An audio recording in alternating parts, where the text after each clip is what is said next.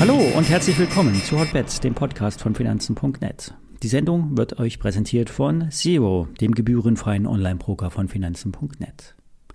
Alle nachfolgenden Informationen stellen keine Aufforderung zum Kauf oder Verkauf der betreffenden Werte dar. Bei den besprochenen Wertpapieren handelt es sich um sehr volatile Anlagemöglichkeiten mit hohem Risiko. Dies ist keine Anlageberatung und ihr handelt auf eigenes Risiko. Ja, und wieder ein Tag mit positiven Vorzeichen. Der DAX springt über die Marke von 15.000 Punkten. Und die Verwunderung wird jeden Tag größer. Warum steigt der Markt und wohin soll das führen? Die meisten Marktteilnehmer, vor allen Dingen die Profis, haben nicht mit so einer positiven Dynamik gerechnet. Trader springen nicht der Bewegung hinterher. Es wird sich bei der nächsten Konsolidierung erst zeigen, haben wir einen Rücksetzer, vielleicht bis 14,6, der dann wieder gekauft wird, oder fallen wir, fallen wir, wie die meisten Profis rechnen, auf die Tiefs zurück. Wie will sie? Eine wirkliche Antwort darauf gibt es nicht. Aus taktischen Gründen macht es keinen Sinn, jetzt zu kaufen. Wir sind am oberen Ende der Bewegung. Doch Short zu gehen ist gefährlich, denn es kann auch schon nochmal 300 Punkte im DAX nach oben gehen. Vor allen Dingen, weil heute Nachmittag um 14.30 Uhr die Consumer Price Daten kommen. Es wird eine Inflation in Höhe von 6,5 Prozent im Vergleich zum Vorjahr erwartet. Die Entscheidung über den Fortbestand der Erholungsbewegung wird in den USA getroffen, beim Nasdaq und beim S&P 500.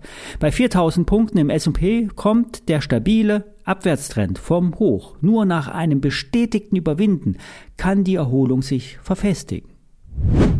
Wie jedes Jahr im Frühjahr kommt äh, die Zeit der Dividendenzahlungen immer mehr in den Fokus. Die großen DAX-Konzerne schütten schon mal 5 bis 6 Prozent Dividende aus. Wer Aktien langfristig hält, hat somit einen stetigen Cashflow. Bei Volkswagen wird in diesem Jahr ein Teilerlös aus dem Porsche-Börsengang ausgeschüttet. Bei anderen Konzernen läuft es operativ gut, wie bei der Allianz. Hier sollen 50 Prozent des Jahresüberschusses ausgeschüttet werden. Es wird zudem eine jährliche Steigerung der Ausschüttung um 5 Prozent angestrebt. Zusätzliche freie Mittel sollen dann in Aktienrückkäufe gesteckt werden. Das erhöht dann den Gewinn pro Aktie und kann somit auch als versteckte Gewinnausschüttung gewertet werden. Wenn dann, wie beim Beispiel Allianz, das KGV bei 9 ist, gibt es on top noch die Chance auf Kurssteigerungen dazu. Das steigende Zinsumfeld ist gut für das operative Versicherungsgeschäft. So spricht Börse Online von einem Kursziel von 280 Euro. Aber Kursrückgänge müssen eingeplant werden. Vor drei Monaten stand die Allianz noch bei 160 Euro. Heute sind es 216 Euro. Ein Wert, den wir schon mal besprochen haben hier bei Hotbets und auch in meinem Depot liegt, ist Ecotel. Ich muss euch aus Gründen der Compliance den Hinweis auf Interessenskonflikten geben. Alles, was ich hier zu Ecotel sage, kann durch mein eigenes Investment schön gefärbt sein. Ecotel hatten wir schon mal vor ein paar Wochen hier bei, auf dem Radar. Der Wert wurde in einer Live-Challenge in ein Depot aufgenommen und schoss gleich daraufhin nach oben. Diese Bewegung wurde nun wieder abverkauft. Von 37 Euro ging es auf aktuell 32 Euro zurück. Beim Thema Dividende hat der, hat die IT-Firma im letzten Jahr neben der Standardausschüttung eine Sonderdividende ausgekehrt. 70 Cent plus Bonus in Höhe von 1,55 Euro.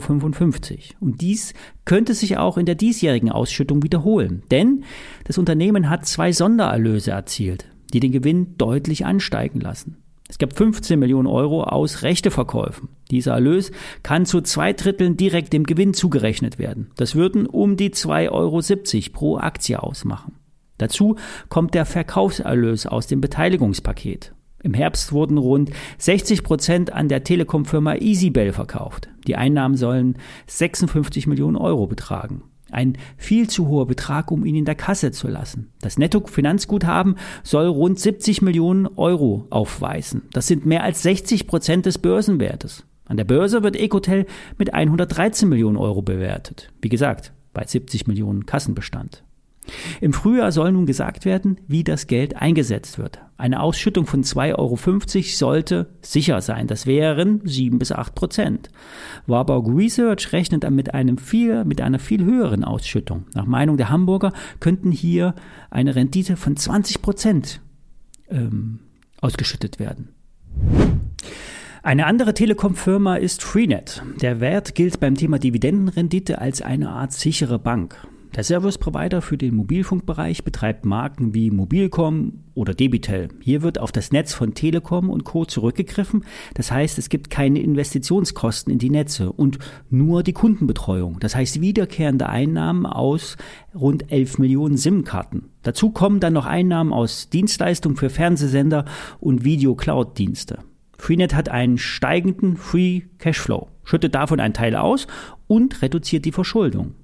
Die Firma ist mit 2,6 Milliarden Euro Market Cap keine kleine Firma. Die Aktie hat mit 20 äh, Euro eine gute Unterstützung im Kurs. Das alte Hoch lag bei 26 Euro und könnte auch wieder angelaufen werden. Also auch hier gilt Dividende plus Potenzial auf Kurssteigerung. So, bin ich mal gespannt, was der Markt heute aus den Inflationsdaten macht. Besser als erwartet muss nicht immer in steigenden Kursen enden. Bis morgen.